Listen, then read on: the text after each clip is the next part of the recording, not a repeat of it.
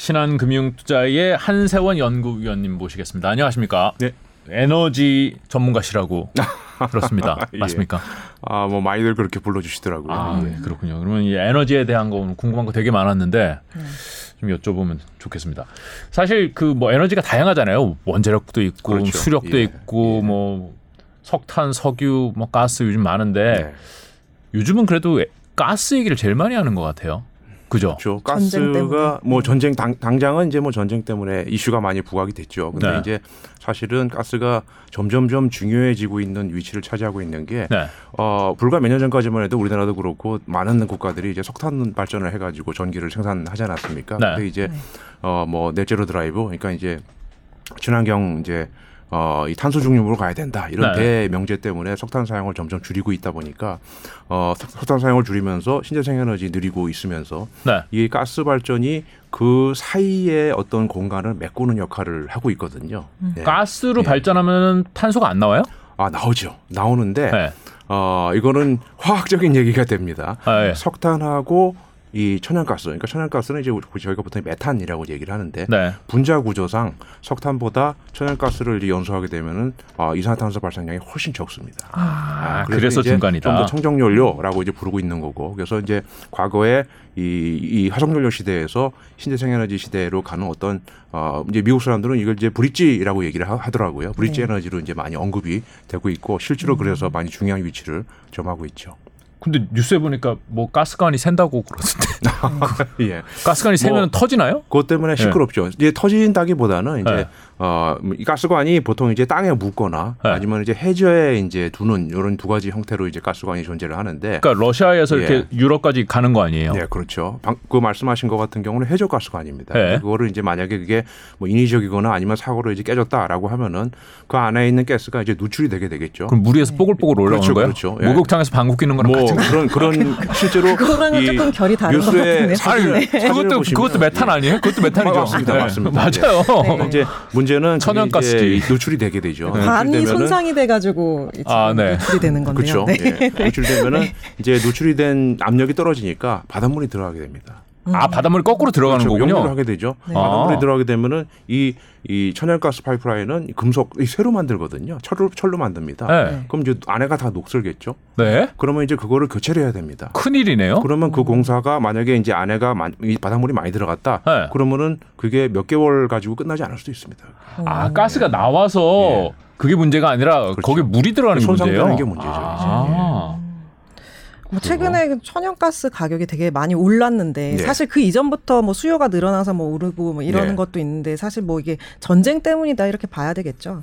어, 최근에 이제 많은 분들이 음, 아무래도 올해 이제 들어서 이제 전쟁이 나게 되면서 어, 이 가스 수요가 주목을 받다 보니까 네. 가스 가격이 올라가게 되고 그걸 이제 전쟁 때문이다라고 말씀하시는 분들이 굉장히 많죠. 네. 근데 사실 이제 가스 가격 이제 그래프를 보게 되면은 네. 어, 가스 가격이 올해 수준으로 올라가게 된 거는 작년부터입니다.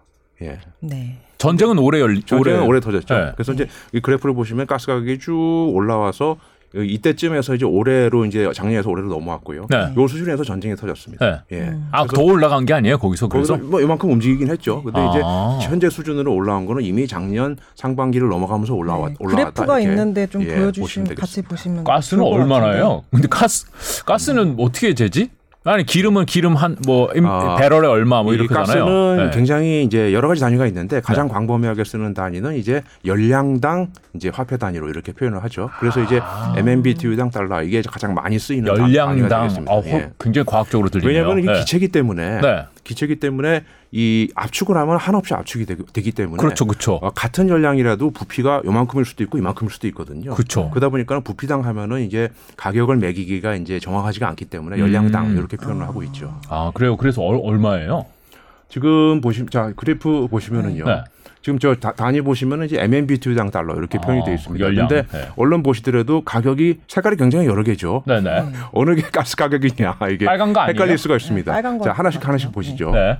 자 어, 색깔이 잘 보이시, 좀 보이시는지 모르겠는데요. 있나요? 네. 어, 저, 저희 제일 밑에 깔려 있는 노란색부터 한번 보겠습니다. 네. 노란색이 이제 헨리 허브.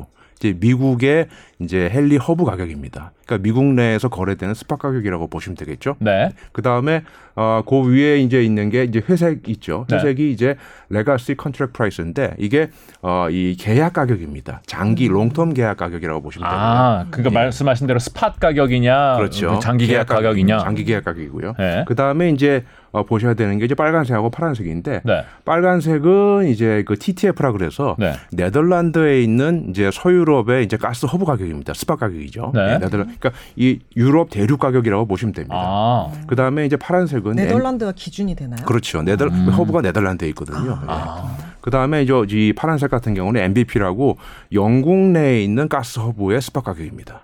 곧, 네. 아니 그 바다 거- 건너 바로인데 값이 네. 차이가 그래도 꽤값 차이가 나네요. 많이 나죠.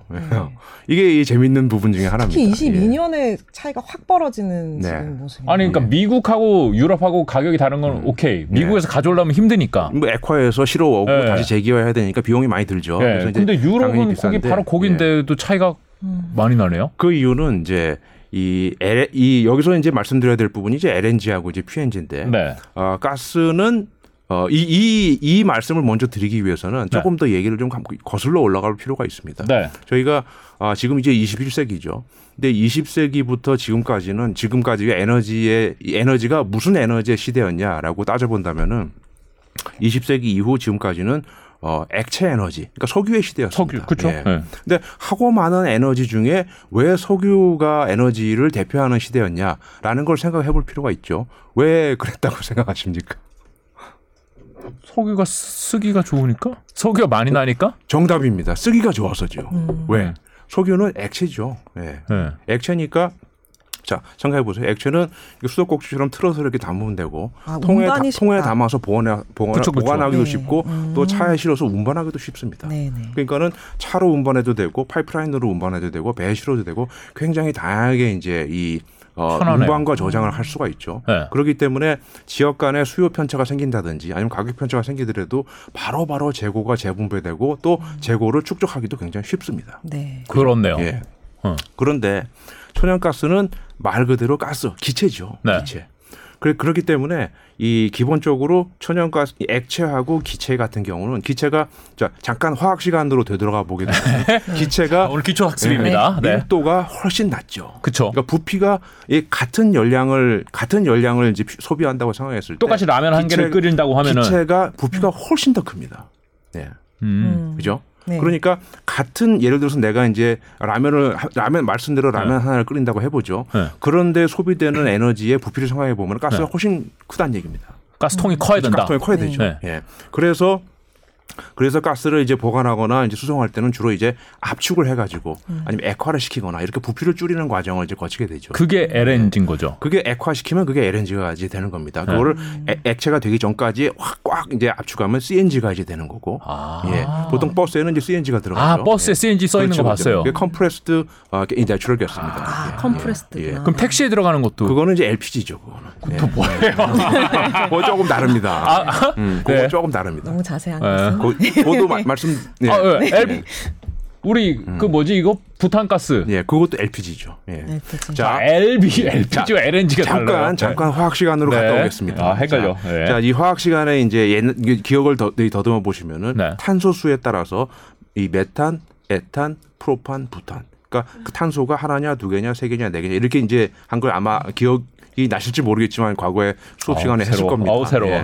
근데 이 탄소가 하나니 이 메탄 이게 보통 천연가스나 LNG나 아니면 이제 도시가스 이거라고 보시면 되고요. 아. 그 다음에 탄소가 두 개인 에탄이 이제 아까 말씀하신 석유화학 원료, 네. 플라스틱 만드는 원료로 들어간다고 보시면 되고. 우리 말하는 ECC라는 거. 그렇죠, 네. 그렇죠. 그 다음에 어, 탄소가 세 개짜리, 네 개짜리, 그러니까 프로판, 부탄이 주로 이제 LPG, 어, 이 택시나 아니면 이제 이런 어, 이 깡통에 들어가는 연료 이걸로 이제 어. 들어간다고 이제 보시면 됩니다. 아, 그래요. 그래서 이제 올라갈수록 이제 액화하기가 쉽고, 네. 그다음에 무게도 더 나가고 이렇 이런다고 이제 열량도 더. 많고. 열량도 더 많고. 예, 아. 되죠. 그러니까 예. 음. 그 LPG, LPG 가스가 더 더 뜨거운 여- 열을 내겠군요. 더 LN. 같은 양에서 열을 더 많이 낸다고 보시면 되죠. 아. 음, 같은 양에서. 예. 아니 옛날에 식당 하시는 분들이 이게 도시가스냐 아니면 네. LPG 쓰느냐에 따라서 이 요리의 맛이 달라진다는 얘기를 하시더라고요. 그 화력이 달라서. 아 그렇죠. 네, 충분히 화력이 달라서. 충분히 그럴 수 있죠. 네. 예. 아 그렇군요. 음. 네, 돌아와서. 네. 네. 네. 어, 어디까지 말씀드렸죠? LPG와 LNG가 다르다. 어. 네. 아, 저, 네. 그, 그 말씀, 가스 말씀을 네, 드렸었죠. CNG 가 있고, 예, 예. 그래서 이제 가스 말씀을 드리는데, 그래서, 자, 가스는, 어, 이, 이 석유가 한마디로 석유의 시대가 굉장히 오랫동안 됐던 거는 석유가 생산도 하지만은 보관, 저장하고 수송하기가 굉장히 쉬웠기 때문입니다. 그렇죠. 가스는 그 반면에 이제 저장하기도 어렵습니다. 왜냐하면 저장하는데 훨씬 더 많은 부피가 필요하기 때문이죠. 통이 커야 됩니다. 일단. 까딱 하면 다 날아가 버리겠죠. 예, 통이 커야 되고 그다음에 멀리 보내기 위해서는 차로 보낼 수가 없습니다. 왜냐하면 담을 수 있는 양이 네. 이 차에다 담으려면 차가 엄청나게 커야 되고 많아야 되기 때문에 네. 그러다 보니까 이 파이프라인을 장거리 파이프라인을 까- 이 설치를 해야 되고 네. 그보다 더 거리가 멀어지게 되면 통상적으로 저희가 한 3,500km보다 멀어지게 되면 이제 LNG로 수송을 해야 된다라고 얘기를 하는데 액화시켜서? 예 그렇게 음. 멀리 이제 이 다른 나라에 멀리 수출하게 되려면 이제 이 이거를 굉장히 온도를 낮춰가지고 액화, 액화시켜서 액화시키면 부피가 한 200분의 1로 줄거든요. 네. 액화시켜서 그거를 이제 배에 실어서 이제 상대 국가에 이제 보내서 거기서 다시 재기화해서 가스를 이제 송출하는 이런 과정을 거쳐야 되기 때문에 가스를 쓰기 위해서는 굉장히 많은 인프라 투자가 돼야지 됩니다. 그렇네요. 돈이 많아도 이 액화 재기화 시설이 없으면 가스를 수입할 수가 없다고 봐야 되는 거죠. 그렇기 때문에 음. 가스 시대로 넘어오는데 상당히 시간이 많이 걸릴 수밖에 없었다. 한마디로 가스는 돈 좀 있는 나라들이 쓰는 연료라고 이제 보시면 됩니다. 그렇죠. 인프라가 그- 구축이 된 나라만이 그렇죠, 그렇죠. 가스를 쓸수 그렇죠. 있다. 그래서 아직도 아. 보시면은 주로 LPG를 쓰는 국가들이 어떤 어떤 어떤 국가들이냐 보면 LPG? 주로 LPG, LNG. 예, 예, LPG요. LPG요. LPG를 쓰는 국가들은 이런 인프라가 깔리지 않은 주로 이 동남아시아나 남아시아에 있는 개도국들이 주로 LPG를 씁니다. 우리나라도 예. 택시에 많이 쓰. 우리도 자 생각해 보세요. 우리도 여기 진행자분들 어렸을 때 네. 어렸을 때 생각해 보세요. 우리나라도 왜 이 오토바이 아저씨들이 깡통을 뒤에 싣고 어, 지금도 않습니까? 있어요. 그게 네. LPG거든요. 네. 저는 그런 예. 기억이 없어요. 아, 어, 기회 없어요. 왜 그러세요? 왜 이러세요? 저는 그 세대가 아닌 것 같습니다. 왜 이러세요? 네, 그때 버려두겠습니다. 왜 그거를 가정용 연료로 LPG를 썼냐? 그때는 떨어지면 전화해서 불렀어야 네. 네. 그때는 배관망에 안 깔려 있어서 그랬습니다. 네. 아, 그렇죠. 그렇죠. 그런 인프라가 다 깔린 다음에 쓸 수 있는 게 천연가스, 도시가스라고 이제 보시면 되는 거죠. 음, 그래요. 그래요. 그래서 지금 가스 시대로 넘어온 거예요? 그렇죠. 우리 우리 정도까지는 가스 시대로 이제 넘어온 거고, 네. 예. 그다음에 아직 이제 근데 남아시아나 이런 동남아시아 국가에 가게 되면은 아직은 어, 이 LPG를 수입해서 쓰는 나라들이 꽤 있습니다. LPG가 더 안 좋아요? 우리도 그 LPG 쓰면 안 돼요? LPG가 불편하죠. 예, 매번 이제 다 떨어지면 새로 캔을 아. 이제 시- 주문해서 이제 시켜야 되니까. 예. 아. 우- 아직 우리나라도 보시면은 어, 저 섬 지역이나 아니면 네. 산간 오제 가면 아직도 LPG를 씁니다. 왜냐하면 배관망이 안 깔려 있기 때문이죠. 그렇군요. 근데 도시 가스는 LNG를 가져와서 가스를 이제 관으로 보내는 거다. 한 거죠. 그렇죠. 아, 예. 그래요. 예. 그래서 가격 얘기 이제 할까요? 아 가격 네. 가야 되죠. 유럽에서 예. 그러니까 지금 영국하고 유럽 얘기까지 나왔었죠. 예, 예. 자, 왜 이게 차이가 나느냐면은 어, 그래, 말씀드린 것처럼 그러면 자, 가스를 가스를 수입하는 가스를 도입하는 이제 수단은 L LNG 그다음에 PNG 이렇게 네. 됩니다. LNG는 말씀드린 것처럼 액화시켜서. 액화시킨 거고 네. PNG는 파이프라인 가스고 파이프로 이제 넣어주는 기체 상태로 수송하는 가스입니다. 네. 그두 가지인데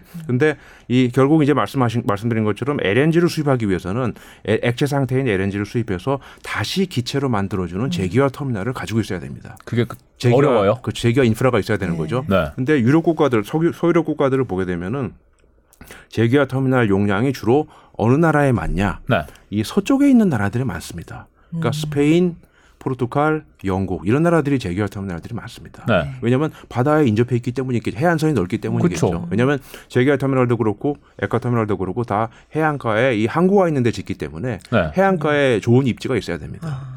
그리고 이제 어 이 네덜란드도 이제 뭐 이 해안 이 해안선이 있고 네. 독일도 해안선이 있지만은 독일 같은 국가들은 에너지를 굉장히 많이 소비하는 국가죠. 제조업 국가니까. 네. 네. 그럼에도 불구하고 독일 같은 경우는 재기화 터미널이 하나도 없습니다.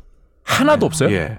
그러니까 에너지를 굉장히 많이 쓰지만은 네. PNG로 바로 들여오든지 아니면 남의 국가가 LNG 수입한 거를 다시 가스화한 거를 이제 파이프라인으로 들여와야 되는 이런 이제 나라들인 거죠. 아. 그러면 가격이 네. 더 상대적으로 높아질 수밖에 예, 없는 그렇죠. 그렇죠. 그러다 보니까는 이 도입할 수 있는 채널이 한정돼 있다 보니까 음. 이 영국 같은 경우는 이제 이 대륙에서 PNG로 갖다 써도 되고 해상에서 LNG로 수입해도 되고 이제 도입 채널이 여러 개인 거죠. 아, PNG도 있는데도 LNG도 그렇죠. 하는 수- 거군요. 그 양쪽으로 도입이 가능한 거죠. 음. 굉장히 플렉시블한 거죠. 네. 그러다 보니까 상황이 어떻게 뭐 이 수급이 꼬인다든지 이렇게 되면 가격이 저렇게 벌어질 수가 있습니다. 아, 예. 그렇군요. 아, 그러니까 유럽 내에서도 PNG 의존도가 뭐 좀 높은 나라도 있고 그렇죠. 좀 덜한 나라도 있는데 그러니까 LNG 수입 인프라를 갖고 있냐 아니냐에 따라서 어. 저렇게 가격이 많이 이런 상황에서는 가격이 많이 벌어질 수 있다 이런 걸 보실 수가 그러면 있습니다. 가스가 많이 올랐다라고 단순하게 얘기하는 게 사실은 절반만 얘기하는 거군요. 그건 당사자에 따라서 다 다릅니다. 상황에 따라서. 우리나라 네. 입장에서는 가스는 별로 안 올랐겠네요. 우리나라 우리나라 입장에서는 저기 방금 보신 그래프에 네. TTF하고 경쟁하고 있다고 보시면 됩니다. TTF요. 예, 무슨 색? 유럽. 가격하고 경쟁하고 있다고 보시면 됩니다. 왜냐하면 우리나라는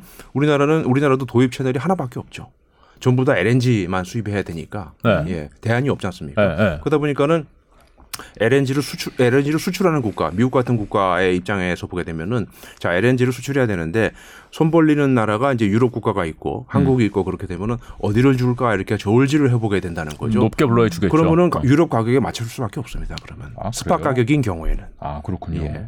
그럼 우리나라도 지금 도입 가격이 많이 올라가고 있나요? 아, 많이 spot 가격은 많이 올랐다고 보셔야 되죠. 근데 이제 아, 가스라는 거는 특히 이제 LNG LNG라는 거는 의 전통적으로 LNG 시장의 한 3분의 2 이상 많게는 80%까지가 이제 계약 가격으로 이제 이루어져 있고요. 장기 계약. 그렇죠. 장기 계약을 하고 있고요. 네. 그다음에 그 이상 부분에 대해서 spot 시장에서 도입을 하기 때문에 네. spot 시장 가격이 막 움직이는 이 spot 물량은 그 윗부분이라고 보시면 되고 아. 상당 부분은 이제 계약으로 이제 아, 확보돼 있는 그런 물량이라고 음. 보시면 됩니다.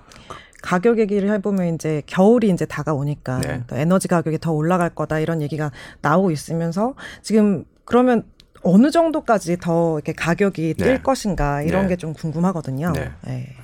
가격은 뭐 보신 것처럼 네. 어 올겨울 가장 근데 중요 가격이 가격이 얼마 저 최근에 이제 저한테 가격이 얼마 갈 것 같아요 이렇게 물어보시는 분들이 꽤 있습니다. 네. 꽤 있는데 제가 드리는 말씀은 가격이 중요한 게 아니고 네. 여기서 가격을 이제 가격에 영향을 미칠 수 있는 가장 큰 변수는 올겨울 날씨입니다. 날씨인가요? 예, 예. 아. 날씨가 아, 날씨가 그쵸. 온화하게 어. 되면은 날씨가 네. 온화하게 되면 가격이 지금 예상하고 있는 것만큼 올라가지 않을 수도 있고 음. 만약에 가격이 예상 밖으로 춥다 라고 음. 하면은 진짜 천장을 뚫고 올라갈 수도 있는 게 근데 이 가스 스파 가격이기 때문이죠. 네. 예. 근데 이 천연가스 보유 현황도 지금 예. 중요하잖아요. 얼마 정도로 이제 보유하고 있느냐. 그러니까 그래서 러시아가 잠그니까 자꾸 비축한다는 얘기는 나오던데요. 네. 네.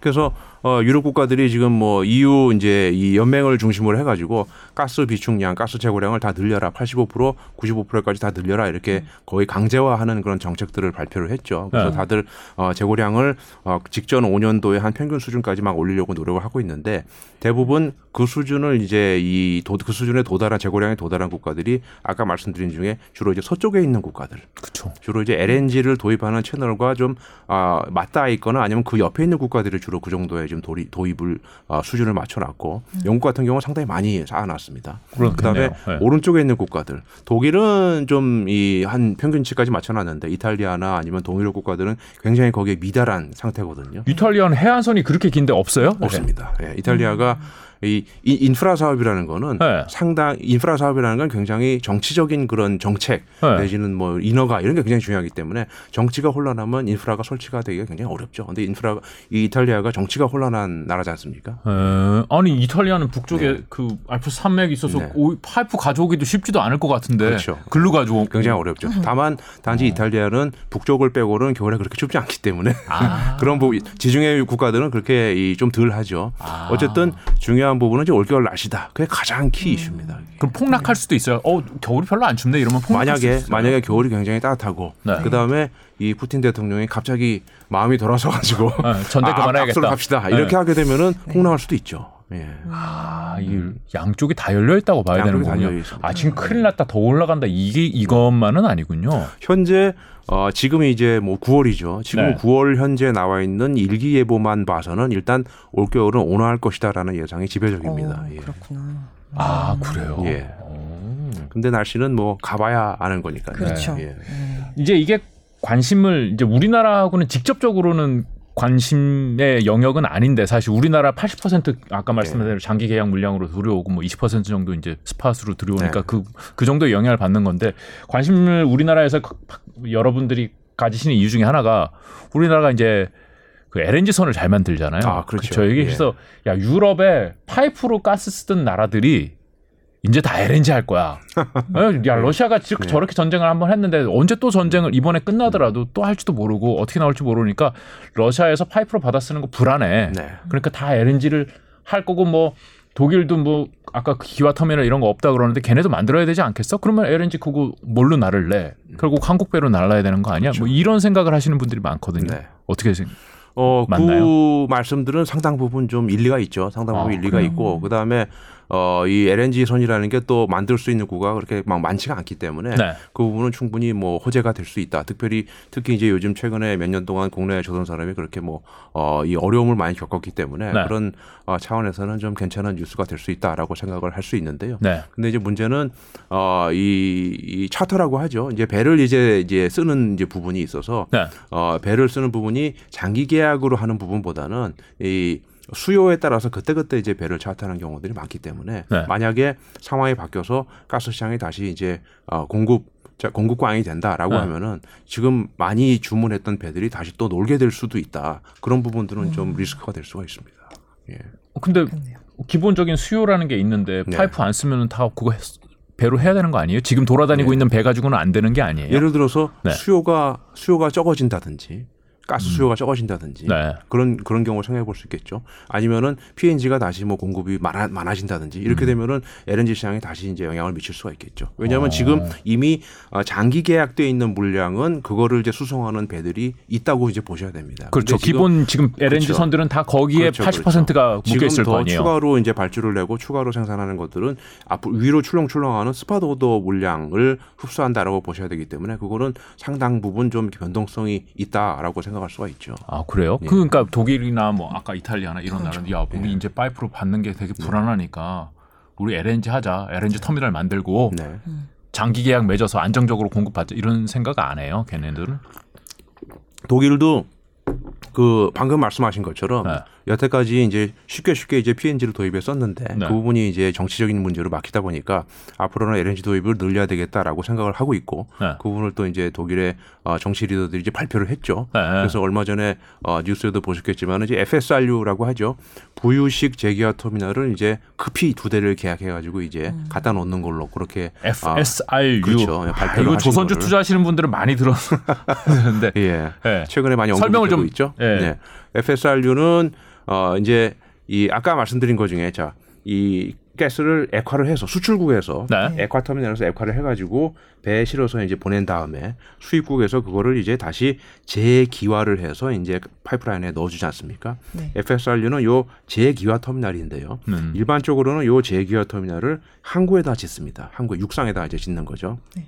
육상에다 짓는데 이 어, 이 액화도 마찬가지고 재기화도 마찬가지고 이 어, 이 계획이 나오고 인허가가 나오고 그다음에 민원 같은 거 다 이렇게 무마하고 건설해서 완공해 가지고 상업 운전하기까지 거의 10년 가까이 걸리는 프로젝트들이 많습니다. 아, 그다 그러다 보니까 독일 같은 경우 당장 LNG를 수입하고 싶다라고 해도 돈이 있다라고 해도 뭐 난망인 거죠. 그거는. 10년 그럼 후에. 이제 이제 예. 계약을 하면 10년 예. 후에 재기화 설비가 그렇죠. 갖춰진다는 예, 예, 건가요? 예. 음. 요즘은 더군다나 환경 문제, 민원 이런 게 굉장히 극심하기 때문에 그쵸, 그쵸. 다들 그런 걸 쉽게 건설하기가 쉽지 않거든요. 그쵸. 우리나라도 마찬가지입니다. 아마 예. 공간도 굉장히 커야 될 거고. 그렇죠. 예. 그러다 보니까 이제 나온 몇 년 전부터 이제 나온 이제 그 이 솔루션이 자 그러면은 육상에다 하게 되면은 이게 굉장히 오래 걸리고 여러 여러모로 어려우니 배에다 이걸 띄우자 라는 얘기가 돼서 이 재기화 터미널을 이제 배 위에 바지선 위에 설치를 해가지고 음. 이 그러면 이제 움직, 움직일 수도 있겠죠. 네. 그거를 이제 항구에 항만에 접안을 시켜가지고 거기서 이제 LNG를 받아서 재기화해서 넣자라고 한 시설이 이제 FSRU라고 음. 이제 보시면 이제 되죠. 근데 FSRU는 이제 배 위에 이 올- 올라가 있기 때문에 네. 아무래도 이제 육상 터미널보다는 용량이 좀 상당히 좀 작을 수밖에 없습니다. 네. 더 여러 개가 필요하겠군요. 그렇죠. 개수가 어. 많이 필요하죠. 이거 아, 우리나라에서 만드나요? 아, 우리나라에서도 이제 하고 있습니다. 일부. 예. 어, 근데 근데 수혜네. 과거에는 FSRU는 이제 주로 육상 터미널을 짓기 어려운 나라들, 그러니까는 뭐 이 좀 정쟁이 있어서 좀 정치가 불안하거나 아니면은 뭐 쿠테타 뭐 이런 나라들이죠. 그 다음에 아니면은 뭐 이 금융 여건이 안 좋아서 파이낸싱이 안 되거나 아니면 돈이 없거나 이런 이제 좀 저개발국들이 주로 이제 FSRU를 썼습니다. 그래서 싸요? 어 FSRU는 계약 기간이 짧습니다. 그리고 규모가 작다 보니까 아, 빌려 쓰는 거군요. 그렇죠. 임, 그러니까 리스해서 쓰는 겁니다. 리스. 아. 전형적인 이제 임대 자산이라고 보면 되고요. 예. 음. 부동산 같은 개념이라고 보시면 됩니다. 음. 예. 그래서 이제 계약을 해가지고 몇 년부터 몇 년까지 쓸게 이렇게 계약해서 이제 쓰는 거거든요. 네. 그래서 이제 FSRU를 쓴다라고 하면 예전에는 아좀 아, 어려운 나라구나 이렇게 생각할 수가 음. 있는데 이제 이번 이제 이 이벤트를 계기로 해서 FSRU는 이제 선진국들도 이제 수요가 이제 확장된다 이렇게 음, 당장 급하니까. 그렇죠. 예. 그럼 독일에서 계약을 했으면 당장 쓸 수 있겠네 렌트로 함- 하는 그렇죠. 거는. 네. 남는 이제 이 배가 있으면 당장 갖다 같이 쓸수 있는 거죠. FSRU는 예. 만드는데 오래 걸려요? 아, 뭐 일반적인 그 선박 건조 기간하고 크게 차이가 나진 않습니다. 그럼 땅에다 짓는 것보다 훨씬 빨리 만들겠네. 훨씬 빠르죠. 아, 무엇보다도 이제 이, 어, 이 지금 현재 가동 가능한 이 노는 물량이 있으면 바로 오더해서 갖다 이제 쓸수 있다는 게 최대 장점이죠. 아, 일단 만들어 놓으면은 저기 보내도 되고 여기 보내도 되고 그렇죠. 이런 예. 거잖아요. 그런데 네. 여기서 또 이 맹점이 있습니다. 그런 게 있어요. 맹점이 있다는 네. 거죠. 네. 자, 이 독일의 예를 들어보겠습니다. 지금 FSRU를 이제 이제 계약을 해가지고 끌어다가 이제 쓰는데 지금 FSRU를 접안시키는 항구는 원래 가스를 수입하던 항구가 아닙니다. 그렇죠. 그렇죠. 네. 근데 이제 FSRU를 끌어오게 되면은 이제 가스를 LNG를 이제 재기화해서 네. 그걸 파이프에 주입을 해야 되죠. 근데 이 항구는 원래 가스를 쓰던 항구가 아니기 때문에 파이프라인 용량이 작습니다. 그러겠죠. 그러다 그것도 보니까는 스- 이 항구에서 주요 대도시로 이제 가스를 실어 날라야 되는데 네. 이 파이프라인 용량이 작기 때문에 현재는 주입할 수 있는 양이 한계가 있습니다. 그럼 어떻게 해야 되나요? 어, 여기에 해결책은 네. 파이프를 새로. 파이프라인을 증설해야 네. 됩니다. 파이프라인. 네. 예. 파이프라인 증설해야 되는데 지금 증설해 그럼 공급받을 수 증설하려면 있는 또 10년 걸리거든요. 네, 공급받을 또. 수 있는 게 예. 얼마 없겠네요. 한계가 있다는 거죠. 아 그거 예. 하는데도 10년 걸려요? 파이프 예. 파이프라인은 파이프라인은 이 시간이 더 많이 걸립니다. 지금 미국 같은 경우에 아, 그래요? 천연가스 파이프라인 짓다가 지금 법정에서 분쟁하고 있는 건들이 굉장히 많거든요. 바로 아, 기술적인 문제가 아니라 사회적인 문제군요. 전부 사회적인 문제입니다. 뭐 민원, 뭐 아니면 환경 문제, 아니면 국, 저 국립공원 지나가서 뭐 걸리는 문제, 아니면 인디안 거주 지역 지나가는 문제, 전부 그런 것들입니다. 예. 여기 뭐 우리나라- 인프라 같은 거 깔려면 우리나라 그런 같으면 거또다 공사하다가 뭐 유적지가. 나왔는데 뭐 그렇죠. 이러면서 맞습니다. 그렇죠. 네. 그럼 이제 바로 이제 서는 거죠 공사가 이제. 예. 그렇기 때문에 아. 이게 FSRU만 도입한다라고 하는 거는 굉장히 단견이고 네. 사실은 이, 이 대규모 수요지까지 가는 파이프라인에 여유 용량이 있어야 이제 의미가 있다라고 이제 보실 수 있는데 독일 같은 경우는 지금 FSRU를 접원, 접원하는 항구가 이 가스를 쓰던 항구가 아니기 때문에 이 가스 파이프라인 용량이 거의 꽉 차 있는 상태로 알고 있고요. 그렇기 네. 때문에 FSRU를 도입하더라도 실제로 얼마나 실효성이 있냐 그거에 대해서는 좀 의문이 있다고 보실 수가 있겠죠. 그럼 뭐 앞으로 당분간은 공급량이 그렇게 충분해지지 않을 거니까 수요가 훨씬 예. 더 많다 이렇게 볼 수밖에 없는데 이거를 투자로 좀 이어서 어, 생각을 해보면 천연가스 가격이 이미 좀 많이 올랐잖아요. 네. 근데 지금 선뜻 들어가기 힘들다 이렇게 말씀하시는 분들이 있잖아요. 네. 그럼 앞으로 좀 천연가스에 대한 투자를 어떻게 가져가야 네. 되느냐 그런 것도 좀 말씀해 네. 주시죠. 천연가스 가격을 이제 저희가 이제 oil and gas industry를 이제 말씀을 드릴 때 방금 말씀하신 것처럼 천연가스 부분에 투자를 하냐 마냐 이런 것들은 이제 이 industry에서 보게 되면 upstream이라고 이제 보실 수가 있겠죠. oil and gas 부분은 크게 upstream midstream, downstream 이렇게 세 가지로 이제 나눠서 이제 부르고 있는데요. 실까요? upstream은 오일이나 가스를 생산하는 사업들을 이제 upstream이라고 부릅니다. 네. 이게 흔히 이제 E&P 회사라고 이제 얘기를 들어보셨을 겁니다. E&P 회사라고 뭐안 어, 들어봤죠. 석유, 회사들 뭐 예를 들어서 뭐 엑슨모빌이나 이런 회사들을 이제 E&P 회사라고 네. 하고 전형적인 upstream 석유나 가스를 유정에서 생산하는 이런 회사들을 이제 일컫고 있고요. 네. 그다음에 downstream은 이제 그 생산물들을 받아서 정유를 하고 아니면 이제 화학 제품으로 만들고 이런 이제 정유나 화학 회사들이 주로 downstream 회사. 이렇게 우리나라 뭐 S-오일, 그렇죠, 그렇죠. 뭐 그런 데들이죠. 롯데케미칼 이런 예. 회사들. 부르고 있고요. 이 둘을 연결해 주는 사업을 하는 데들을 이제 midstream이라고 이제 부릅니다. midstream 회사들은 그럼 뭐냐? 여기서 여기까지 가는 파이프라인. 한국가스공사. 그, 그렇죠. 아니면은 여기서 여기까지 가는 이게 이제 중간에 바다가 있다라 그러면 액화시켜서 배로 실어다주고 재기화하는 이런 시설들. 음. 그 다음에 중간에 이제 이 뭐 저장을 해야 되면은 그런 storage 저장 시설 하는 그런 데들 그런 것들을 전부 이제 midstream 이 산업이라고 이제 부르는데 네. 재밌는 거는 대부분의 국가들이 우리나라도 마찬가지고요. midstream 시설은 굉장히 국가의 핵심 시설입니다. 그쵸. 왜냐하면 이게 타격을 받으면 바로 나라 전체가 다운돼 버리기 때문이죠. 그쵸. 그래서 상당히 많은 나라들이 midstream 자산은 전부 국영 회사들이 관리를 하는 경우들이 많습니다. 네. 뭐 아랍 국가들 뭐 많이들 그러죠. 그쵸. 근데 midstream 자산이라 그러면 미국 얘기가 계속 나오는 이유가 미국은 midstream 자산들이 전부 다 민간 회사일 겁니다. 아, 역시 상상이 상상이. 잘 안 되시죠, 상상이. 아, 역시 예. 미국이다. 역시 예. 이 독특한 그런 예. 경제 구조를 가지고 전부 민간 회사들이 가지고 있습니다. 이걸 그렇기 음. 때문에 전부 민간들이 투자를 할 수가 있는 그런 구조로 돼 있고요. 음. 근데 말씀한 말씀하신 것처럼 가스 가격이나 오일 가격은 굉장히 이게 변동 심하니까 네. 사실 굉장히 좀 용기가 필요한 투자라고 이제 그렇죠. 보실 수가 있는 반면에 midstream 자산들은 대부분 매출이 어떻게 발생되냐면은 자, 이 가- 예를 들어 이제 오일이라 그러면은 오일 어 1배럴을 흘리는데 얼마 주세요. 이렇게 이용료를 받습니다. 그쵸. 여기서 예. 저까지 보내주는데 얼마. 그렇죠. 네. 그러니까 네. 이거는 엄밀히 말하면 유가가 오르고 내리고 하는 거는 상관이 없죠.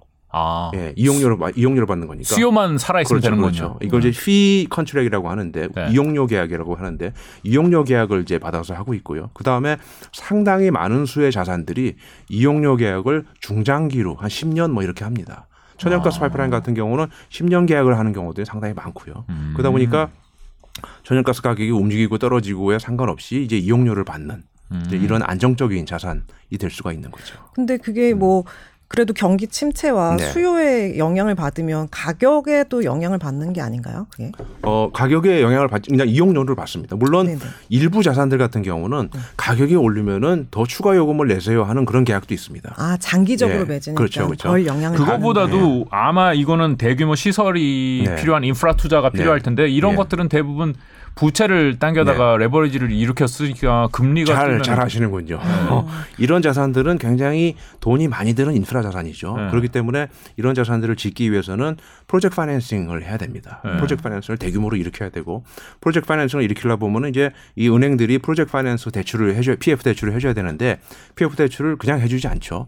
얼마나 이 자산이 안정적이냐 현금 흐름이를 봐야 되기 때문에 이 자산들은 10년, 20년 이렇게 굉장히 안정적인 어, 장기 계약을 맺 어놓고 그거를 근거로 PF 대출을 받기 때문에 네. 이런 계약 관행이 형성이 됐다 이렇게 보시면 되겠습니다. 그러니까 금리가 이렇게 올라가면은 얘는 네. 수익률이 떨어질 수밖에 없는 거 아닌가요? 어, 이 PF 대출이라는 거는 물론 네. 이제 어, 산업에 따라서 자산에 따라서 이제 관행이 다 다른데 상당 부분은 이제 이, 이 고정금리, 상당 음. 부분 변동금리 이렇게 섞어서 하는 경우도 있고 고정금리를 많이 하는 경우도 있고 이건 case by case라고 이제 보실 수 근데 있죠. 이 midstream에 개인들이 투자할 수 있어요. 어, midstream 자산들은 어, 이 인프라 자산이죠. midstream 자산들은 네. 인프라 자산인데 인프라 자산들의 어, 상당수는 사모펀드들이 투자를 하고 있습니다. 그쵸. 예, 왜냐하면은 좋으니까 그렇죠. 그렇죠.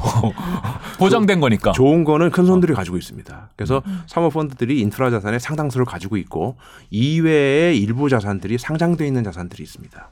미국 시장에. 예. 아. 그래서 이제 그 상장돼 있는 인프라 그 주식이죠 상장돼 있으니까 네. 상장돼 있는 midstream 주식을 매입을 하시면은 요런 자산에 이제 어, 투자를 하실 수가 있습니다. 무슨 무슨 가스 터미널, 무슨 무슨 원유 저장소 예, 뭐 예, 이런 그런, 거군요. 그런 것들이죠. 무슨 파이프라인 뭐 이런 것들이죠. 아, 그런 게 있군요. 어, 지금 어, 뭐 주식시장 뭐 많이 보셨겠지만 최근에 뭐 마- 엄청 많이 떨어졌죠. 근데 네. 이제 요 midstream 자산을 가지고 있는 상장주들 중에는 작년 재작년부터 계속 오르기만 하고 있는 것들이 있습니다. 어. 예. LNG 터미널 이런 것들이죠. 그러니까 진, 네. 진정한 자산 배분은 우리가 가스 뭐 ETF 가스 선물을 사야 돼 이게 아니라. 이거를 좀 사야 되는 거군요. 그러니까 아. 이 사모펀드들, 그러니까 네. 사모펀드들이라 그러면 대부분 이제 연기금들이 투자를 이제 하, 하거든요. 네. 그런 펀드들이 주로 이제 이런 것들을 많이 갖고 있고 음. 왜냐하면 연금 자산은 안정적으로 관리를 해야 되니까 음. 이들 중에 일부가 이제 상장이 돼 있다 이렇게 보시면 되겠습니다. 그럼 다운스트림 쪽은요? 그쪽은 안 좋아요? downstream은 뭐 정유회사, 화학회사 이런 화학회사. 데들이니까 네. 여기는 주로 이제 스프레드라고 하죠. 네. 그러니까 원료를 사서 이제 생산물을 파는 그이 마진, 이 스프레드가 계속 움직이니까 네. 이런 회사들은 이제 일단 일단 인프라 회사는 아니고 네. 이 경기나 시황에 따라서 이제 스프레드가 계속 움직이는 이런 이제 기업들이죠. 근데 보통 이제 어떤 자재가 올랐다 그러면 네. 그거 관련된 회사들이 좀 주가가 오르는 아, 경향들이 물론이죠. 있잖아요. 네. 물론 문제 그런데 굉장히 이제 경기나 시황을 많이 타는 이런 업종이라고 보시면 되죠. 흔히 이제 이제 뭐 어, 사이클릭하다 이렇게 얘기를 하지 않습니까? 그런 기업들이라고 보시면 지금 같은 타이밍에 안정적으로 투자하려면 그쪽은 조금 위험할 수도 있다. 이 양쪽은 어, 일단- 위험할 수 있다. 일단 경기가 나쁘다, 경기가 나빠진다라고 보면은 네. 이쪽은 일단 수요가 빠지니까, 그쵸. 예, 수요가 빠지니까 좀 불안하고 그 다음에 어, 이쪽 이제 업스트림 같은 경우는 생산을 어떻게 해야 될 것이냐 이게 좀 고민스러운 거죠. 생산을 왜냐하면 생산을 하려면 투자를 해야 되니까.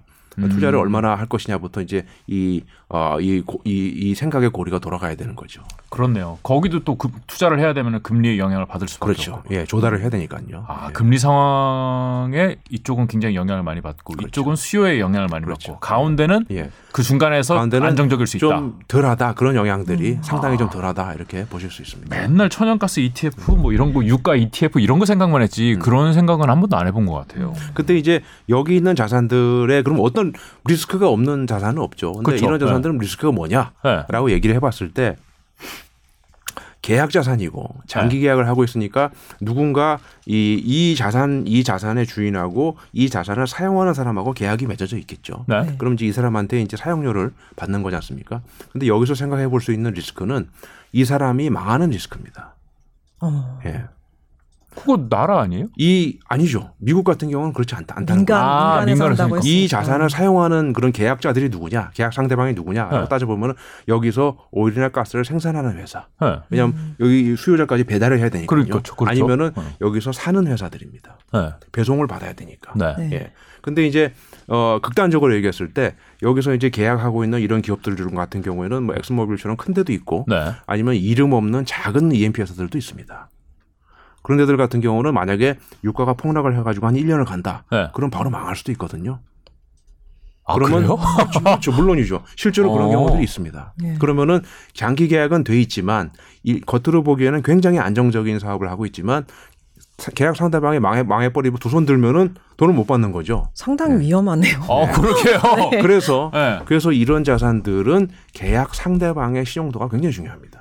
음. 계약 상대방의 업계에서의 입지 아니면 규모, 현금 흐름 아니면 신용도 이런 게 상당히 중요하죠. 그러니까 네. 이게 꼬마 건물 사는데 1층에 스타벅스 들어와 있 그렇죠. 이거네요. 바로, 바로 그런 네, 겁니다. 스타벅스가 예. 들어와 그냥 있어야 동네 되네. 분식점이 들어와 있냐, 네. 스타벅스가 들어와 있냐, 아니면 시중 은행이 들어와 있냐, 아니면 무슨 뭐 네. 음, 과일 가게가 들어와 있냐, 뭐 이런 개념이 되는 거죠. 아, 아, 그럼 이거 되게 복잡하겠네요. 그냥 그래서- 쉽게 생각할 수 있는 예. 문제가 그래, 예, 아니네요. 그렇죠. 그래서 상장돼 있는 자산들 같은 경우는 이제 주가 주식 시장의 움직임에 따라서 같이 따라 움직이게 되죠. 네. 그렇기 때문에 이런 자산들을 상장돼 있는 자산들 같은 경우는 유가가 만약에 많이 빠지게 되면은 이 계약 상대방들의 업황이 나빠진다라고 생각할 수 있기 때문에 가격이 좀 빠지는 편입니다.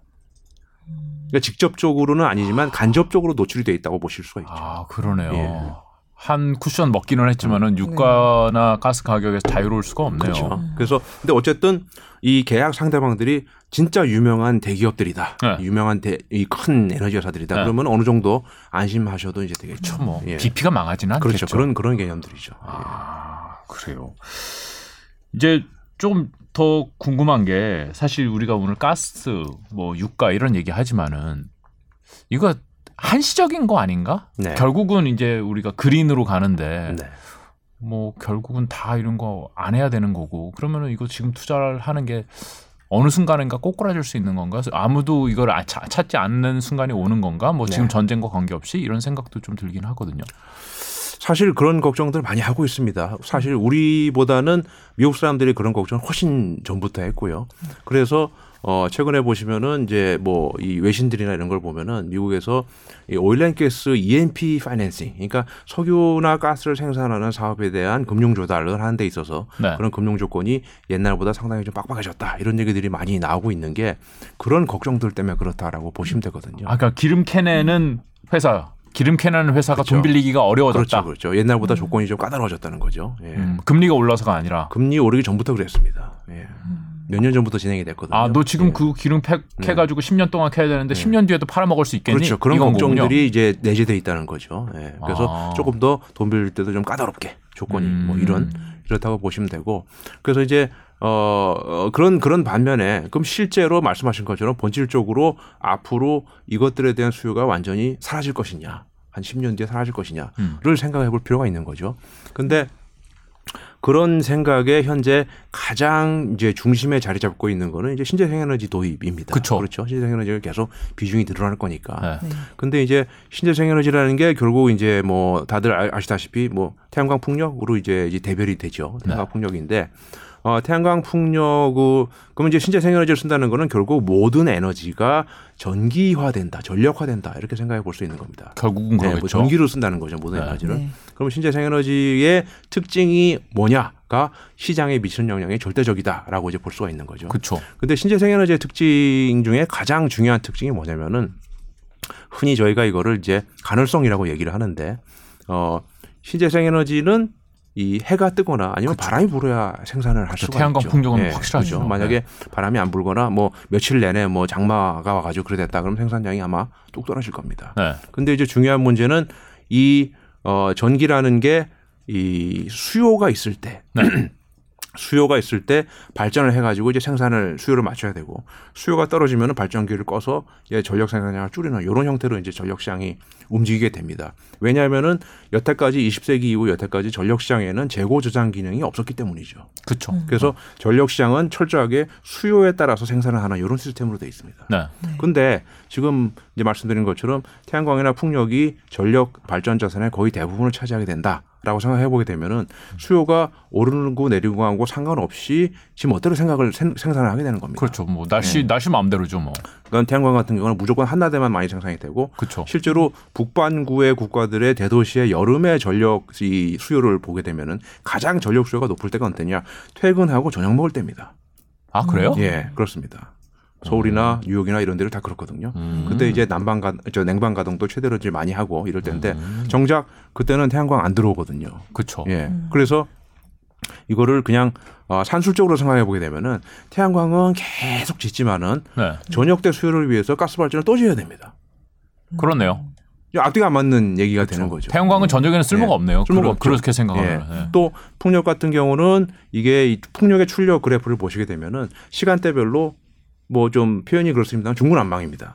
그렇죠. 예. 예. 물론 1년, 10년 내 통계를 보면 대충 1년에 얼마 정도 이렇게 딱 나오지만은 시간대별의 통계를 보면 굉장히 좀 불규칙하거든요. 밤에 다 자고 있는데 혼자 예. 바람 불어가지고 네, 돌아갈 수 바람이 있죠. 뭐 예측하기가 어렵기 네. 때문에 그런 측면이 있죠. 그렇기 때문에 이거를 저희가 간헐성이 심하다라고 표현을 하고 전력 시장에서는 이거를 부하 추종성이 없다 이렇게 얘기를 합니다. 아우, 네. 예. 전력 수요라는 게 이제 부하죠. 부하. 예. 네. 전력 수요라는 게 부하기 때문에 네. 기존의 발전 자산, 그러니까 뭐 이 가스 가스 발전이나 이제 화력 발전, 이 석탄 발전 같은 경우는 부하에 따라서 출력을 올리고 내리고 이제 할 수가 있으니까 자동차 엑셀 밟는 걸로 생각하시면 되죠. 그래서 부하 추정이 된다라고 얘기하는 거고 태양광 풍력은 부하를 따라갈 수 없으니까 부하 네. 추정성이 없다라고 얘기를 하게 됩니다. 그렇죠. 그래서 네. ESS 뭐 이런 거 짓잖아요. 그렇죠. 예. 그래서 이제 신재생 에너지로 많이 보급이 되게 되면은 부하 추정성이 점점 떨어지기 때문에 네. 그거를 이제 완충하기 위해서 ESS를 이제 지어야 된다는 네. 얘기가 그래서 나오는 거고 사실은 그래서 이 어떻게 보면은 이 신재생 에너지 자체보다도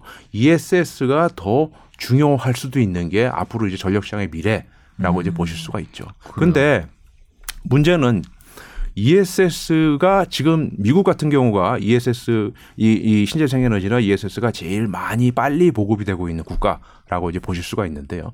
미국이 혹시 ESS 보급률이 얼마인지 혹시 들어보셨습니까? 혹시? 아, 우리나라도 못 들어봤는데 미국 네. 안 들어봤죠. 미국이 세계 세계에서 제일 빨리 지금 보급을 하고 있거든요. 특히 캘리포니아가. 네. 근데 전체 발전 용량의 0.01%도 안 됩니다. 0.01. 예. 그렇죠. 그래서 제일 빨리 하고 있는데. 네. 네. 네. 그래서 어 흔히 이제 이 얼마 전에 무슨 컨설팅 펌에서 이제 얘기하고 있는 미국의 어 2050년, 2050년 발전 자산 이제 구성비 뭐 이런 걸 이제 얘기를 이제 하는데 네. 그 정도까지 가게 되기 위해서는 ESS를 얼마나 설치해야 네. 되냐라고 이제 이 대충 이제 시뮬레이션을 해봤더니 지금 현재 판매되고 있는 전기자동차의 배터리를 기준으로 했을 때 네. 한 2,500만 대 이상을 설치를 해야 된다라고 하더라고요 ESS를. 미국의 전체. 예. 예. 네. 그러니까는 엄청난 양이 설치가 돼야 되는 거고 네. 근데 설치가 됐다고 하더라도 문제는 아까 말씀드린 것처럼 예를 들어서 일주일 내내 뭐 장마가 왔다. 그렇게 되면은 ESS 아, 다 첫, 쓰고. 뭐 저장할 첫, 첫, 첫날. 다 네. 이제 방전되고 끝- 어, 방- 이 충전이 안 될 거라는 네, 거죠. 그쵸. 예. 그런 문제는 답이 없는 겁니다. 예. 항상 보조 뭔가 수단이 뭔가 좀 있어야 되네요. 그래서 네. 그래서 이제 저희가 이제 이 방금 말씀드린 이제 부하 추종 네. 부하 추종성이 떨어지고 있기 때문에 부하 추종 자산이라고 얘기를 하는 이 가스 발전이 앞으로도 꼭 필요할 것이다라고 얘기를 하는 이유가 거기에 있습니다. 그러니까 메인은 못 돼도 어? 그렇죠. 메인은 못 돼도 가지고는 있어야 비상으로. 가지고 있어야 되는 어. 거죠. 비상으로. 어, 우리 검, 큰 건물들의 비상 발전기 가지고 있듯이 그렇죠. 우리가 예. 주로 전기는 다 예. 전선으로 받아서 한전에서 받아서 예, 예, 쓰지만은 예. 비상 발전 끊어지면 비상 발전기 돌아가듯이 그게 있어야 그래서 된다. 가스 자산에 대해서 이제 긍정적인 이제 시각을 주로 이제 미국 회사들이 많이 가지고 있는데 그 사람들의 생각에 주로 이제 그런 거하고 맥이 다 있다 이렇게 보실 수가 있습니다. 그러면 이 신재생 에너지에 대한 투자는 예. 어떻게 좀 보시나요? 신재생 에너지에 대한 투자 자체는 사실 신재생 에너지는 네. 어 굉장히 안정적인 자산입니다. 왜냐하면은 신재생 에너지 자체가 안정적이냐 네. 네. 아라고 해서 그렇다는 게 아니고 신재생 에너지의 대부분은 국가에서 정책적으로 보조를 해주죠. 보조금이죠. 뭐 보조금이 있거나 아니면 세금 혜택을 주거나 뭐 이런 여러 가지 각종 혜택이 있고 그다음에 제일 중요한 거는 이, 이 어느 나라나 전력 시장 안에서는 많은 발전 자산들이 경쟁을 합니다. 서로 이제 전기를 팔기 위해서 결- 경쟁을 하는데 거의 모든 국가들이 이 발전 시장 안에서 신재생 에너지를 먼저 사주게끔 돼 있습니다. 음. 그러니까 경쟁에 노출되지 않는 거죠 신재생 에너지는. 음. 예. 그 정책이군요, 그냥. 정책적으로 하는 겁니다. 그러니까 이게 이 사업의 본질보다는 정책이 굉장히 많이 백업을 해주고 있기 때문에 굉장히 안정적인 사업이고 그래서 음. 신재생 에너지 발전 사업에서 나오는 수익률은 굉장히 낮습니다. 아, 낮아요, 수익률은. 그래서 그래서 이제 뭐이 풍력 터빈이나 풍력 터빈이나 이 태양광 패널 같은 경우가 가격이 많이 뛸 수가 없습니다. 그렇기 때문에. 음. 아, 그래요? 예. 그럼 그럼 힘이 쫙 빠지는. 아니, 그러니까 가스 가격이 올라서 야 이거 되게 괜찮은 투자가 될 수 있는데 했다가 리스크가 많다는 얘기 듣고 좀 네. 어, 아 신재생도 마찬가지구나. 어, 그래서 이제 신재생 근데 다만 이제 신재생 에너지 투자 발전 뭐 태양광 발전, 네, 풍력 발전 네. 이런 것들을 이제 왜 하냐라고 이제 보면은 많은 기업들한테 최근에는 뭐 아리백 이런 걸 해가지고 많은 의무를 부과를 하고 있죠. 네, 그다음에 네. 뭐 어이뭐 이 저 탄소 탄소 배출권 이런 걸 비롯해 가지고 상당한 의무를 부과하고 있고 또 어떤 면에서는 기업들의 이제 본인들의 이제 S- ESG 이미지 관리 뭐 이런 것도 있기 때문에 네. 기업들은 어떻게든 이제 그런 비중을 좀 늘려야 되는 그런 이제 이 어떤 뭐 숙제가 있기 때문에 그런 것들이 있다라고 이제 음. 보실 수가 있습니다. 그런데 여기서 한 가지 이제 더 언급을 드리자면은 어, 이 제가 말씀드리지 않은 부분 중에 이제 이 해상 풍력이 있는데요. 네. 해상 풍력은 지금 유럽 국가들을 제외하고는 다 지금 도입 단계에 있기 때문에 네. 아직 좀 어, 메이저 신재생 전원이다라고 보기는 좀 아직 어려운 단계라고 보실 수가 있는데 이 해상 풍력이 상당히 potential이 있다 라고 이제 볼 수가 있습니다. 아 오늘 처음으로 potential 있다는 네, 얘기 나왔어요. 네. 어떤 면에서 potential이 있는 거죠? 이 인프라 투자는 굉장히 보수적이기 때문에 네, 네. 보수적인 네. 관점에서 말씀드리는데요. 해상 풍력 같은 경우는 어, 지금 현재는 이제 이 육상 풍력 대비 어, 경제성은 조금 떨어집니다. 왜냐하면 이제 시공비가 워낙 많이 들기 바다에 질려면 때문이죠. 어렵겠죠. 그렇죠. 아, 되기 네. 때문인데 근데 지금 어, 이 시공비가 계속 이제 떨어지고 있고 그다음에 이, 패- 이, 이 터빈들의 용량이 계속 올라가고 있거든요. 그래서 네. 경제성이 개선되고 있고 그다음에 이제 요 최근에 많이 나오는 중요한 부분은 이제 어, 해상 풍력 이 터빈을 이렇게 지으면은 이제 이 바다 바다 이제 이 해저에 이제 이렇게 설치를 해야 되죠. 네. 그래서 이, 이 설치하는 부분은 이제 foundation이라고 이제 부릅니다. 그래서 네. 하부 구조 이렇게 부르는데 지금은 바다 밑에 이렇게 이제 설치를 하는 이런 형태의 해상 풍력 어, 터빈들이 설치가 되는데 땅에다 기둥을 박아요. 그렇죠, 그렇죠. 네. 예, 앞으로는 이거를 이제 물 위에 띄우는 형태로 지금 가고 있거든요. 어. 예. 아까 FSRU처럼 그렇죠. 배 위에 띄운다. 부유식입니다. 부유식. 네. foundation은 floating foundation. 그러니까 부유식 하부 구조를 채택하는 쪽으로 점점 이 이동을 하고 있습니다. 기술이. 음, 태풍 오면 떠내려가는 거 아니겠죠? 저는 이제 이 모어링이라 그래가지고 바닥에 고정을 하죠. 이제 아, 닻을 내리는 닻을 내리는 식으로 맞습니다. 모어링 고정을 하는데 근데 이렇게 되면은 뭐가 다르냐라고 했을 때 지금은 바닥에 고정을 해- 해야 되기 때문에 바닥에 공사를 해야 되기 때문에 네. 해안선에서 나갈 수 있는 거리가 한계가 있습니다. 수심이 깊으면 못 그렇죠, 하는군요. 그렇죠. 수심이 깊으면 수심이 깊으면 이 공사비가 엄청나게 많이 들어갑니다. 아. 그래서 경제성이 없는데 네. 만약에 앞으로 이제 부유식이 본격적으로 이제 상업화가 되게 되면은 네. 굉장히 멀리 떨어진 원양에서도 할 수 있다. 태평양 한 가운데 물론 이제 그렇게는 안 되겠죠. 왜냐하면 이, 이 송전선을 깔아야 되니까 아, 송전선에 네. 드는 비용, 송전선도 너무 길어지면 비용이 천문학적으로 아, 올라가니까. 남의 나라 땅 예. 해안에는 안 되겠죠. 우리나라 해, 아, 물- 물- 국경선 안에 물론이죠. 예. 예, 그래서 그게 이제 한 언제쯤 예.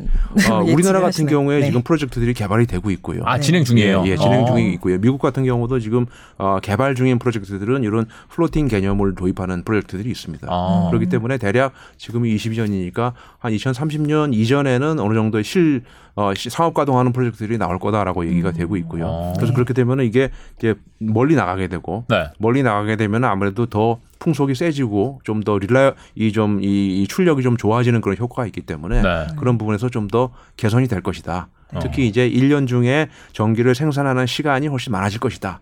이렇게 이제 얘기를 하고 있죠. 설치비는 더 싸지고. 설치비는 뭐이이 이 이제 하부 구조를 제작하는 비용에 따라 이제 다르게 되는데 네. 설치 그런 설치비는 흔히들 생각할 수 있는 게 양이 많아지면 싸질 수밖에 없습니다. 규모 의 경제 때문에 그쵸, 그쵸. 예. 그런 면에서 우리나라가 이제 언급이 되고 있는 이유는 네. 이 구조물들이 전부 다 중공업 회사들이 만들거든요. 배 만드는 회사들이 이 구조물을 만듭니다. 결국 물에 예. 띄워야 되는 거니까. 그래서 이제 우리나라의 네. 이제 부울경 이쪽에 이 어, 기업들이 이쪽에 상당히 경쟁력이 있다라는 얘기가 나오고 있는 게 이 부유식 해상 풍력 때문에 그렇다라고 이제 보실 수가 그러니까 있죠. 그 불경에 있는 회사들이라고 언급하시는 이유가 그러니까 무슨 어, 대우조선해양, 현대중공업 네. 이런 회사들이 아니라는 말씀처럼 들리네요. 뭐 어차피 그런 기업들은 이제 그 아, 그런 거. 구조물들은 더 네. 작은 회사들한테 이제 발주를 하니까 아, 예. 그렇게 큰 회사들이 아니라 작은 그렇죠, 회사들이 그렇죠. 만드는 오히려 거군요. 그럴 수 있죠. 예. 아, 그래서 실제로 어 국내에 지금 이 어, 해상 풍력을 프로젝트를 진행하는 이제 유럽계 회사들이 굉장히 많이 들어와 있습니다. 네. 많이 들어와 있는데 이 회사들이 고용하고 있는 사람들의 면면을 보면은 네. 이런 중공업 분야의 엔지니어들이 굉장히 많습니다. 음. 그러니까 이 풍력 발전은 사실 유럽 쪽에서 많이 발전했고 그렇죠. 그 예. 세계적인 회사들도 다 유럽에 유럽 있잖아요. 예. 예. 근데 이게 부유식으로 가면은 우리나라가 거기에서 어느 정도 역할을 좀 할 수 있다. 어 그럴 수밖에 없는 게 기술적으로도 그렇고 네. 그다음에 풍력 발전이라는 게 굉장히 어 자본 투자 규모가 굉장히 큽니다. 그러다 보니까 네. 이번에 미국에서도 그런 법안을 만들었지만은 어 이 어느 정도는 이 그 해당 국가 내에서 이 기자재를 조달을 해라라는 거를 정책화하는 나라들이 굉장히 많고요. 네, 네. 그러다 보니까는 아무래도 이제 우리나라 같은 경우는 그러기가 상당히 좀 용이한 그런 편이라고 볼 수가 있죠. 그러면 지금 이그 부울경에 있는 회사들을 찾아내 가지고 좀 투자를 하면 몇 년 뒤에 조금 예, 수혜를 네, 볼볼 수가 있을 어, 상장 업체도 있죠? 아, 뭐, 뭐. 네. 좀 거기까지만 예, 여쭤보겠습니다. 네. 아, 오늘 수소 얘기도 좀 들으려고 그랬는데 수소도 관심이 많은데 네. 요즘 분위기는 좀 어떤가요? 한창 막 수소차 막 얘기하다가 네. 요즘 수소차 얘기는 좀 들어가는 것 같고. 수소는 어 진정한 의미에서의 이제 미래 에너지라고 이제 볼 수가 있죠. 네. 근데 이제 수소도 이제 수소를 얘기하기 위해서는 네. 아까 천연가스 얘기에서 공부하신 거를 그대로 응용을 할 수가 있습니다. 네. 자, 수소도 마찬가지로 천연가스와 마찬가지로 기체죠. 그렇죠. 자, 아까 말씀드렸지만 기체는 어떻습니까? 저장, 보관, 수송이 어렵다. 네. 네. 그러면은 이 수소도 생산을 뭐 생산 어, 수소의 생산도 어렵죠. 왜냐하면 수소라는 거는 수소는 이 주기율표의 1번입니다. 네. 주기율표 1번이라는 거는 이 세상에 존재하는 원소 중에 제일 가볍다. 네. 그러면 대기 중에 수소가 존재할 수 있을까요? 저기 위에 어딘가 있겠죠. 그래서 존재하지 않는다라고 네. 보셔야 되죠. 네. 그러기 수소는 무조건 화학적으로 만들어야 됩니다. 어, 네. 그래서 어, 만드는 방법이 이제 석유화학 공장에서 이렇게 아, 석유 공정에서 나오는 거나 네. 아니면은 이제 어, 이 전- 전기 분해 해가지고 뭐 이, 물. 이 물로 이제 분해해서 이렇게 만들거나 이런 식으로 이제 만들어야 되는데 네. 만든다고 하더라도 정작 중요한 부분은 이제 수요처까지 어떻게 저장하고 수송하느냐가 이제 문제가 된다는 거죠. 네. 근데 저장하고 수송하려면은 이게 앞서 말씀드린 이제 LNG처럼 압축하거나 액화해서 가져가야 됩니다. 그러겠죠. 근데 이 수소는 이 아까 말씀드린 천연가스, 그러니까 메탄보다 훨씬 워- 이 분자량이 작습니다. 분자량이 작다는 얘기는 액화하는데 훨씬 더 온도를 훨씬 더 많이 낮춰야 됩니다. LNG보다 그렇죠. 훨씬 더 많이. 그러니까 액화하는 경제성이 훨씬 떨어진다는 거죠. 그러니까 에너지가 많이 들어간다는 얘기인가요? 그렇죠. 그렇죠. 예. 그 다음에 액화를 하더, 액화를 하더라도 부피가 상당히 큽니다. 예. 왜요? 예. 밀도가 낮기 때문이죠. 예. 오. 여기서부터는 여기까지 아, 거기까지만 여쭤볼게요. 저- 저- 그렇, 저- 그렇기 때문에 네. 그렇기 때문에 수소를 이제 이 수송하는 게 이제 어려운 이제 문제가 되는 거고 아. 그렇게 돼, 그 다음에 이제 그러, 그래서 이제 요즘 얘기가 나오는 게 그럼 수소를 어 수송 이 액화해서 수송하면 돈이 많이 드니 네. 그러면 이, 이 암모니아를 분해해서 수소를 이제 쓰자라는 얘기가 나오는 게 그래서 그렇습니다. 그래서 암모니아에 수소가 예. 들었어요? 암모니아가 이제 NH3죠. 왜 웃으세요? 아, 아셨어요?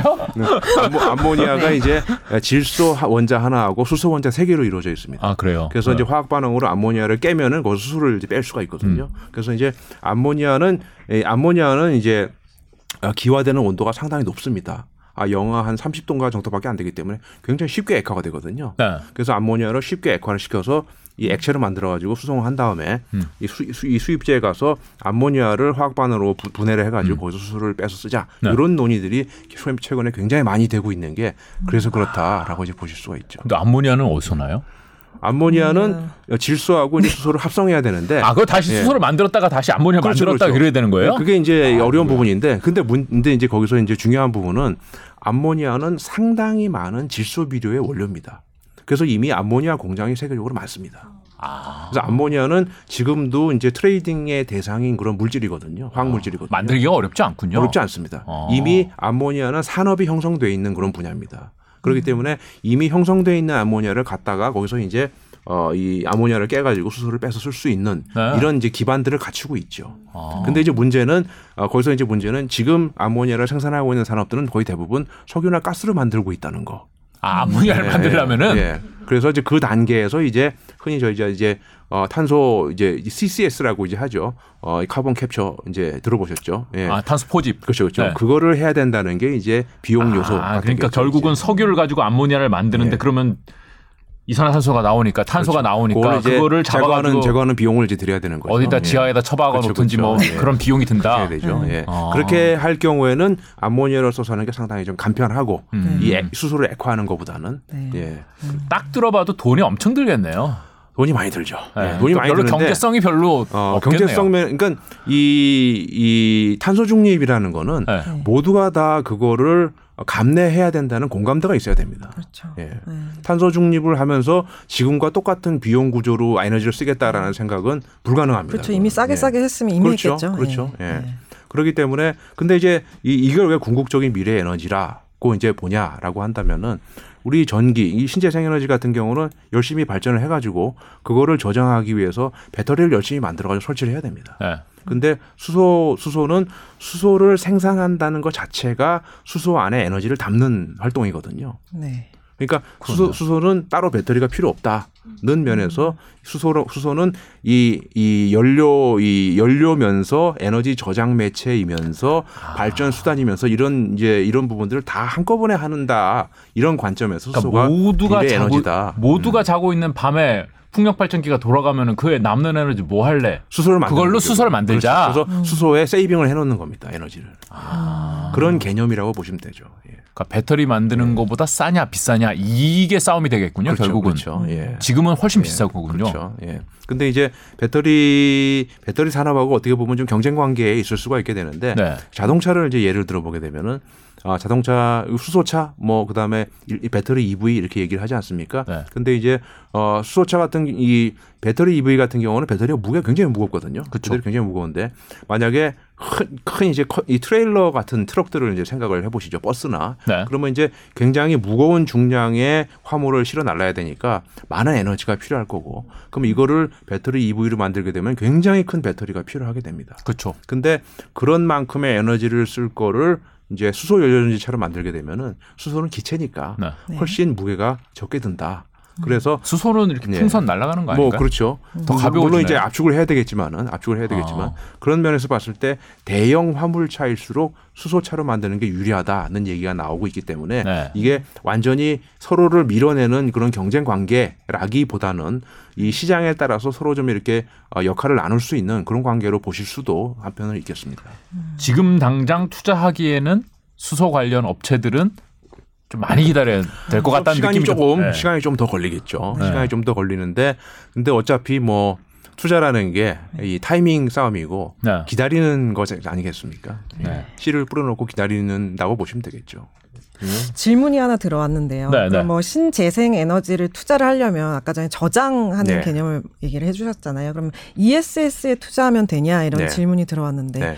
어떤 ESS에 직접 투자할 수 있나요? ESS에 직접 ESS에 투자하는 방법은 이제 세 가지가 있습니다. ESS는 이제 배터리 셀을 만드는 배터리를 만드는 회사에 투자하는 방법이 있고 네. 그다음에 배터리 셀하고 이런 것들을 이제 어, 부품을 사 가지고 ESS 이 자산을 이제 혹- 저희가 이제 흔히 이제 integration이라고 하는데요. 그걸 설치 설치하고 설계하는 회사에 투자하는 그런 방법이 있고 네. 그다음에 이 자산을 운영하는 회사에 투자하는 방법이 있습니다. 아. 근데 대부분 이 운영하는 회사들은 거의 다이 사모펀드들이 투자를 하고 있고요. 좋은 건 다 사모펀드지 이 앞에 않은 것 같은데. 주로 이제 배터리 회사들이 주로 이제 상장이 이제 돼 있죠. 그쵸. 네. 흔히 뭐 이름만 부르면 다 알고 계시는 우리나라 회사들. 예, 그런 네. 회사들이 상장이 돼 있습니다. 그럼 중간에 그걸 묶어서 만드는 예. 회사는 이런 없어요? 회사들은 어, 좀 특이한 회사들이 많은데 네. 어, 흔히 많이 알고 계시는 이제 방산 회사들도 이런 걸 하는 회사들이 있고요. 예. 어 그래요? 예. 우리나라예요? 우리나라도 있고 미국에도 있고 그렇습니다. 예. 오, 방산하고 무슨 관계가 있어서 하는 거는 아니고 그냥 다각화 차원에서. 어, 다각화 차원이라고 보시면 되겠죠. 예. 음. 여러 가지 업체들이 관심을 예. 들이고 있는 네. 새로 뜨는 산업처럼 그렇죠. 받아들여지는 산업이고, 거군요. 근데 가장 일반인들 입장에서 가장 쉽게 접근할 수 있는 그런 회사는 여기 이제 배터리 만드는 회사 앞단에 있는 회사들이 네. 되겠죠. 돌고 돌아서 돌고 돌아서 배터리 회사군요, 결국은. 예. 아 그래요. 자 수소는 직접 투자하는 거는 지금 타이밍이 좀 어떨지 모르겠다. 되게 오래 기다려야 수소에 한다. 관련돼 있는 기업들이 꽤 있습니다. 뭐이 이 유럽에 있는 무슨 이, 기, 이 가스 회사들이라든지 아니면 네. 용기 탱크를 만드는 회사들이라든지 네. 수소 산업에 준비를 하고 있는 회사들은 많이 있죠. 연료전지하는 회사라든지. 네. 예, 근데 그, 그 지금 당장 이게 뭐 지금 당장 이게 큰 돈이 된다기보다는 네. 앞으로의 어떤 성장 potential이라고 음. 이제 보시면 되겠죠. 지금 이제 투자를 하면 한 2대에 걸쳐서 나중에 그렇게까지는 아니. 그 정도는 아니. 그 정도는 네, 아니에요. 그 정도는 아니고. 그거보다는 오늘 들은 얘기 중에 가장 이제 귀 꽂히는 것은 이제 부유식 해상 풍력 발전으로 가면 네. 우리나라의 부울경에 있는 업체들이 아, 혜택을 수혜를. 받는 업체들이 예, 있다. 예. 아, 네. 그거는 이제 고까지만 말씀하는 중요한. 포인트인 것 같습니다. 아 그래요. 사실 이게 맨날 뉴스에서 듣는데 우리 에너지 얘기, 가스 얘기, 뭐 수소 얘기 듣는데 이 산업에 대해서 정확하게 이해하지 못하고 그냥 뉴스를 흘려 들을 때가 많았는데 오늘 설명 들으니까 좀 저는 이해가 많이 깊어진 것 같습니다. 네. 어, 더 하실 말씀? 저는 약간 네. 하- 나머지 하나만 좀 질문을 네, 하면. 석유 아, 석유에 네. 대한 그런 네. 투자는 예. 지금 원래는 뭐 석유 뭐 탄소 중립하겠다라고 하면서 뭐 신재생 에너지로 이렇게 관심이 갔다가 네. 사실 지난 6월만 해도 120달러로 그렇죠. 올랐잖아요. 예, 예. 그러면서 이제 뭐 그때 뭐 투자도 다시 하고 막 이런 경우가 많이 늘었었는데 예. 그럼 앞으로는 이게 네. 석유가 매력적인 투자 대상이냐 네, 예. 요거 좀 궁금하거든요, 저는. 굉장히 긴 시간이 필요한데요. 그래요? 이거 설명하려면 네, 아, 네. 그러면 네. 간- 간단하게 네, 간단하게 네, 이제 간단하게. 간단하게 말씀하시고 다음번에 여쭤서 저희가 네. 옆을 역사를 모셔서 보면은 네. 역사를 보면은 어떤 특정한 재화나 산업이 이렇게 아, 사양이 되는 경우들이 있습니다. 그죠? 네. 그죠? 사양이 되는 경우들이 있는데 어, 이 그렇게 되면은 이 수요가 사양 산업이 된다라고 생각되면은 우선 투자자들부터 투자를 하지 않습니다. 네. 그렇게 되면 생산량이 실제 수- 시장 수요보다 생산량이 먼저 떨어지게 되죠. 그래서 마지막에 시장이 꺼져가는 마지막 순간까지 굉장히 많은 수익을 보는 회사들이 있었습니다. 지금 지금 보고 계시는 그 산업 중에 그런 아, 유형의 이 흐름을 가져가는 데가 석탄 업계입니다. 그렇죠. 지금 석탄 가격이 굉장히 높죠. 네. 왜냐 왜 그러냐 투자를 많이 안 하기 때문입니다. 그죠. 석유도 앞으로 그렇게 될 가능성이 있지요. 음, 마지막 불꽃을 예. 태우는 거군요. 그렇죠. 반짝할 때 그럼 반짝하고 빠져야 되나요? 근데 그 물론 그 기간을 예측하기는 어렵겠습니다만은 아. 실제로 실제로 지금 이제 미국의. EMP 회사들이 자기 현금 흐름을 어, 이 채굴 사업에 재투자하는 비율이 매년 떨어지고 있습니다. 그래요. 아, 에너지 얘기가 사실 되게 어렵고 좀 지루할 수도 있는 얘기인데 오늘 너무 재밌게 네. 말씀을 잘 들었고 어, 오늘 이제 미흡한 부분이 있, 으니까 다음번에 한번 다시 모시고서 우리 네. 석유 얘기라든지 예, 네. 추가적인 에너지 얘기를 좀 들어보도록 하겠습니다. 오늘 말씀 잘 들었습니다. 고맙습니다. 고맙습니다.